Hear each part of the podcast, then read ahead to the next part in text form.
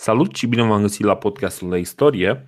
Săptămâna asta o să discutăm un pic despre, despre celți și problema mea în legătură cu, cu acest subiect este că în momentul în care ne uităm la felul în care celții interacționează cu uh, dacii, avem foarte puțină informație. Și mm, sunt mai multe motive pentru care avem foarte puțină informație. Dar îmi dau seama că, într-un fel, are sens. Și am încercat cumva să pun lucrurile într-o altă perspectivă. Acum, noi nu facem un podcast despre celți, nu o să facem niciun podcast despre romani sau despre uh, ce se întâmplă în jurul nostru. Noi facem despre români, dar la un moment dat, inevitabil, o să ajungem să abordăm anumite subiecte care sunt foarte importante și pentru noi, chiar dacă nu se întâmplă pe teritoriul României. De exemplu, dacă ai vorbit despre uh, economia din anii 2000, 2000, uh, 2000 2010, e imposibil să nu iei în, uh, în calcul și evenimentul istoric care a fost uh, uh, 11 septembrie 2001 pentru că e clar un eveniment major care schimbă complet uh, balanța de putere în lume. Se, se schimbă prioritățile societății în momentul în care se întâmplă chestii de genul ăsta. Uh, apropo, și... apropo de arcul ăsta în timp, că ai adus aminte de evenimentul 11 septembrie, uh, ascultătorii noștri fideli știu că noi am mai discutat despre cel și la epoca fierului, când ne-am referit uh, la metalurgie și la cele două culturi, dar cum spuneai și tu, uh, noi vom tot avea teme din astea recurente uh, despre civilizații adiacente strămoșilor noștri. Imediat, de exemplu, le spunem pa grecilor pentru o perioadă mai îndelungată și o să ne mai întâlnim cu ei în epoca fanarioților. Cu romanii iar ne intersectăm imediat câteva sute de ani Uh, după care ne întâlnim uh, nu știu, cu urmașii lor, cu italienii în Antanta în vremea primului război mondial, deci nu e nicio. Acum, într-adevăr, Chelsea vin din nou aproape de noi și ne influențează vrând nevrând, deci va trebui să vorbim despre ei. Exact. Uh, problema, problema e în felul următor.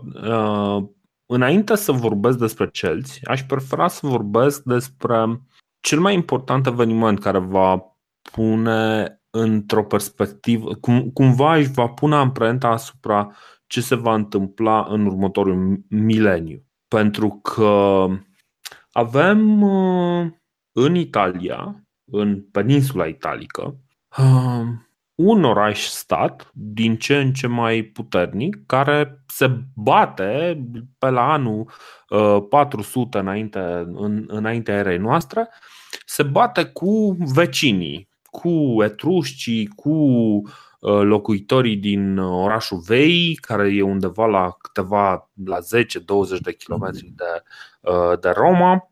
Îi avem pe acești romani care deocamdată sunt oarecum anonimi, nu, nu putem să. Nu, nu vedem genul ăla de, de amploare pe care o au polisurile grecești. Pare sunt ceva mic. Mic. Sunt încă mici, da. Sunt încă mici. Sunt lapte de la lupoaie, că asta e, până mai cresc, da, mai durează. Uh, istoria romană, nu o să facem acum nicio prezentare a istoriei romane. Istoria romană este totuși foarte importantă pentru noi pentru că uh, majoritatea informațiilor pe care le avem vine, vin dis, dinspre poporul ăsta uh, roman. Și atunci cumva trebuie să înțelegem un pic și cine sunt ei și de ce vorbesc în felul în care vorbesc. Și uh, ca de obicei avem nevoie de mai multă informație să punem uh, lucrurile în uh, perspectivă. Și în ciuda faptului că am făcut acest, această mică paranteză, o să vorbim astăzi despre Chelsea și mai ales despre uh, felul în care Chelsea interacționează cu uh, poporul DAC, dar cumva o să fie un pic mai pe ocolită. Uh, încet, încet, ca așa, așa, așa ai spus și tu, într-adevăr, am observat și eu chestia asta, izvoarele care provin de la autorii greci vor fi înlocuite cu izvoarele care provin de la autorii romani și este da. evident de ce, pentru că unii se ridică și alții se coboară. ca lifturile. Ca Da, da. Da, ca piesele în topuri, că era o piesă de la, nu știu, Ruby cu Shift sau ceva de genul ăsta. Cultură muzicală, lăsați la mine problema. Bun, uh, ce se întâmplă? Acest, uh, acest oraș, uh, Roma, devine din ce în ce mai influent în peninsula italică. Se bate cu niște triburi care sunt deja pe acolo din vreme ceva mai îndelungată, le zice trușci, um, și se întâmplă ceva undeva în jurul anului 400 înaintea erei noastre, apar din nord o populație ceva mai agresivă. Populația asta nu este pentru prima oară, nu, nu e chiar necunoscută uh, în, uh, în zona Mediteranei. Din contră, este foarte cunoscută. Orașele din zona Mediteranei aveau, uh, făceau comerț intens cu, cu diverse, diverse triburi celtice, așa se numesc, celți, Uh, ăsta a fost numele pe care Herodot, uh, Herodot l-a asociat, dar nu numai Herodot. Um, în principiu, grecii îi numeau pe, pe acești oameni cheltoi. Și de aici uh, numele de, chel, de, de celți. Sau chelți, nici nu știu cum ar trebui în românește normal să da, noi, noi îi știm sub numele de Celți, dar vom vedea că unii istorici romani îi amintesc ca fiind gali. Adică uneori îi mai confundă pe celți cu gali, neștiind, uh, neștiind cât de întinși sunt celții. Adică neștiind exact că sunt unii și în peninsula iberică, sunt unii care ajung și prin Anatolia, sunt unii și prin Transilvania, sunt unii care sunt și în uh, Marea Britanie, dar ei într-adevăr vor interacționa printr-un mare general uh, al cărui nume nu îl amintesc, Ave Cezar, uh, vor interacționa doar cu Galii și atunci probabil că de aia, mă rog, este... Nu, nu, nu, nu, nu, nu asta e. E un pic mai complicat. Nu vor interacționa numai cu Galii, dar există un motiv destul de, destul de important pentru care ajunge. Dar hai să nu ne concentrăm pe asta. Să ne concentrăm pe povestea acestui sătuc uh, din centrul Italiei numit Roma, care uh, am destul de ambițios, încearcă cumva să, să-și facă un loc în lume. O proaspătă republică de vreo 100 de ani uh, de, devenise 100-150 de ani devenise republică și această republică funcționa practic uh, destul de bine, dar uh, conflictele pe care le avea această republică erau în general cu vecinii destul de apropiați. La un moment dat însă, din uh, nordul Italiei, de pe valea râului Po, care este un râuleț mic, dar destul de important în uh, povestea noastră, uh, câteva triburi uh, din, venite din nord, destul de războinice, uh, vin se așează acolo. La un moment dat încep niște conflicte între, între romani și aceste triburi, iar în 396 înainte de Hristos, Um, povestea e un pic, uh, un pic în 390, scuze. În 390 înainte de Hristos, o armată de celți din nord uh, a învins pe romani undeva destul de aproape de, de Roma. Deci băieții puși pe harță au venit, au coborât până, uh, până la Roma, s-au luat uh, la harță cu până la urmă unii din, uh, din cei mai buni soldați de pe acolo, oamenii uh, Republicii Romane, nu vorbim încă despre Imperiu. Și povestea asta este descrisă în, uh, în detaliu foarte, uh, foarte larg de Titus Livius Patavinus, care mai este cunoscut sub numele de Livii, care ăsta scria undeva în uh, primul secol înaintea, înainte de Hristos. Deci nu era uh, contemporan cu evenimentele, dar... Nu era contemporan, dar cumva era contemporan încă cu Republica Romană. Și aici, de fapt, este... este deci în primul, în primul secol, înainte de Hristos? Înainte de Hristos, da. Ah, ok, ok, da. Uh, după ce uh, Chelsea înfrâng armata romană, au așteptat o zi și după aceea au intrat, au intrat în cetate. Cetatea cu porțile desfăcute, cei care puteau să mai lupte, tinerii, femeile, au, au, s-au retras într-o zonă, cum să zic, cetățile astea, în general, aveau, practic, înconjurau cetatea unde locuiau oamenii, după care înăuntru mai aveau și o fortăreață. În cazul ăsta se numește uh, capitol. Da? Uh, cum îi spune? Capitoliu. Capitoliu, da. Așa.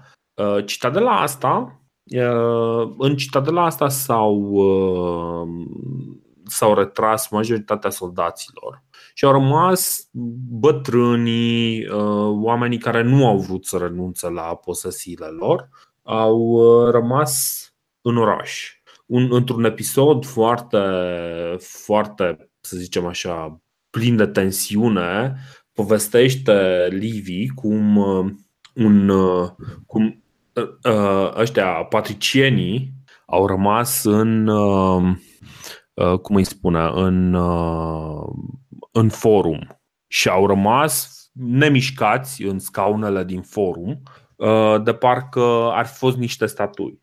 Când, uh, când au ajuns Chelsea, au intrat, s-au uitat la felul în care stăteau oamenii în forum și, așa, oarecum temător, un, uh, un războinic celt se apropie și vrea să-l tragă de, de barbă pe unul din patricieni. Știi? Și uh, în momentul ăla se ridică și, uh, și încearcă să se lupte, îl lovește cu, uh, cu bâta pe care o are lângă el și în momentul ăla Chelsea îi omoară pe toți. În principiu, uh, tribul respectiv, condus de un uh, conducător numit uh, Brenus, a făcut ce, deci practic au, uh, au distrus, au furat cât de mult se putea și după aceea, evident, au încercat să atace și Capitoliul. Uh, pentru că totuși ăsta era suficient de bine izolat, suficient de bine apărat, n-au putut să le ia din prima zi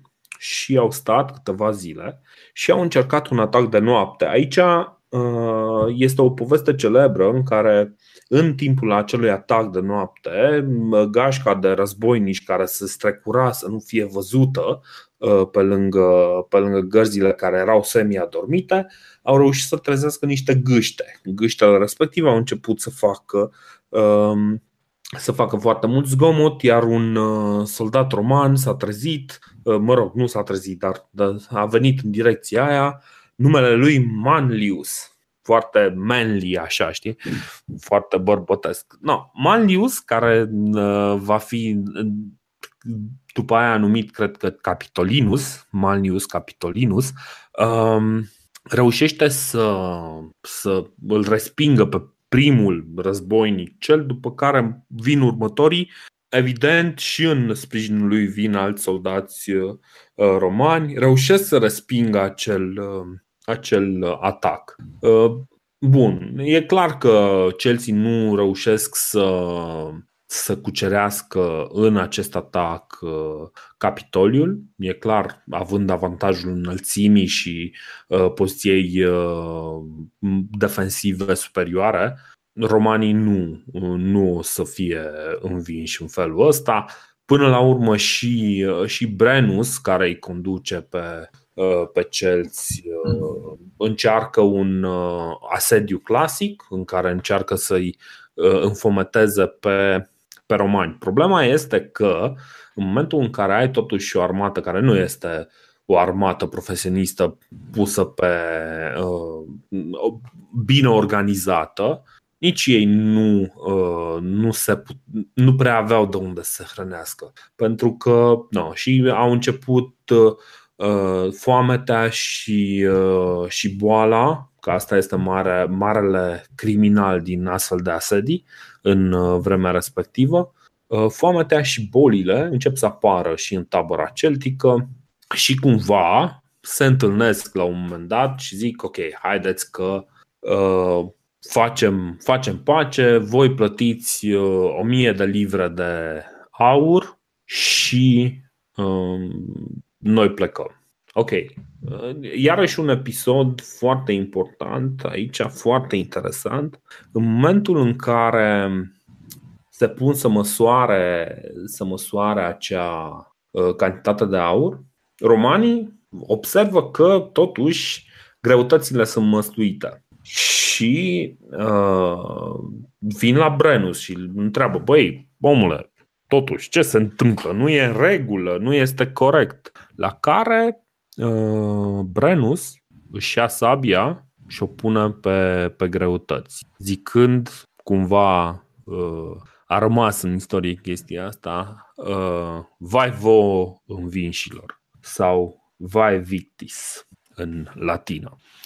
Uh, Am ascultat cu atenție povestea ta și dacă aleg să cred și legenda cu gâștele și legenda cu sabia lui Brenus, uh, sunt dispus să îmbrățișez cu toată ființa mea povestea lui Dromihete și a lui Lisimach. Da, problema, problema aici nu este neapărat de, de acele, acele povești.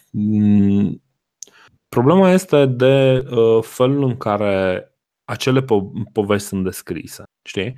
Pentru că dacă pui. Uh, uh, dacă e povestea asta și stai așa un pic să te gândești la ea, asta este povestea care se transmite din om în om până ajunge să fie scrisă trei secole mai târziu de către Livii.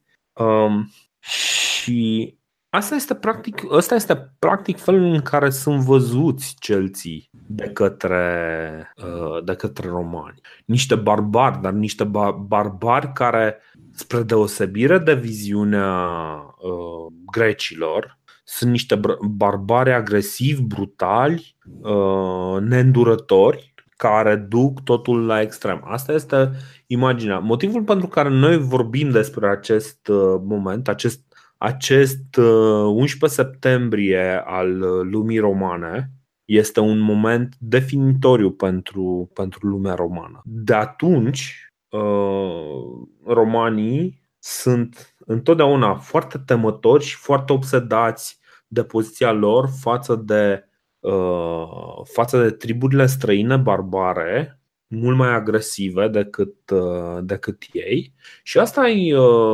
îi motivează foarte tare să-și pregătească să fie întotdeauna, să aibă întotdeauna o armată bine pregătită. Și în următoarea următorii 2-300 de ani, în, în următoarea perioadă, o republică în care practic interesul public este cel care, uh, care domină, nu interesul unui uh, împărat, unui imperator.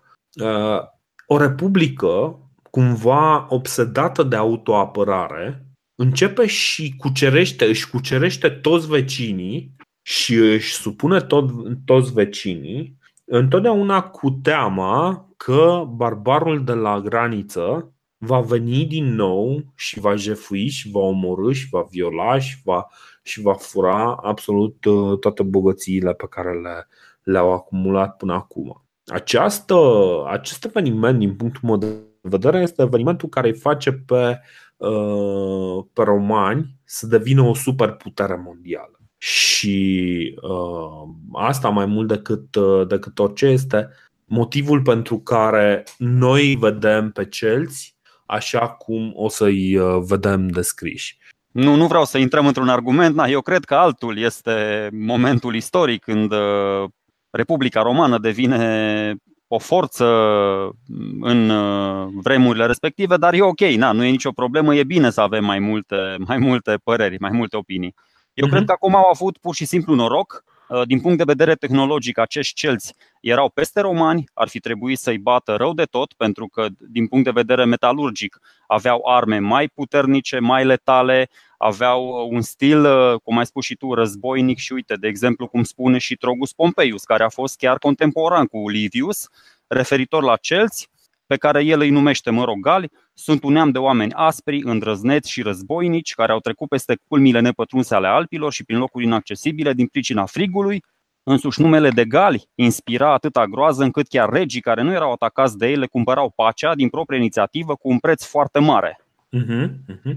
Mă rog, eu uh, cred da, că dar... mom- momentul în care uh, Roma devine într-adevăr o putere regională și mondială uh, e după războaiele punice, după ce Scipio îl bate pe Hannibal și na, învin Cartagina și atunci reușesc cumva să se extindă în toată Mediterana. Dar, într-adevăr, indubitabil, ăsta este începutul. Deci, na, fără, fără acest început nu ar fi existat acel moment. Deci, uh, din punctul meu de vedere, prezența, pre, prezența celților în nord este un, uh, un element incredibil de important pentru, uh, pentru romani, care, indiferent de ce priorități ar putea să aibă, nu au putut niciodată să se complacă în simpla existență uh, pacifistă. Aia este, de fapt, problema, zic. Și o să vedem că, în cele din urmă, într-un, uh, într-un episod mai apropiat de noi, o să vedem că mm, în baza acestei temeri față de celți, uh, romanii o să își extindă uh, imperiul în toată Franța, în toată Franța, după, după aceea în Britania, um, ducând uh, un, un foarte interesant război de apărare în teritoriul inamic, în care se extind din ce în ce mai tare, tocmai ca să se apere mai bine. Uh, eu știu că am zis înainte o prostie sau mă rog, în mod evident nu s-au întâlnit doar cu galii. S-au bătut cu celtiberii, cu britanii, cu tauriști și cu toți ăștia, cu toate uh, triburile celtice. Au interacționat și au cunoscut pe toți până la urmă romanii în expansiunea lor.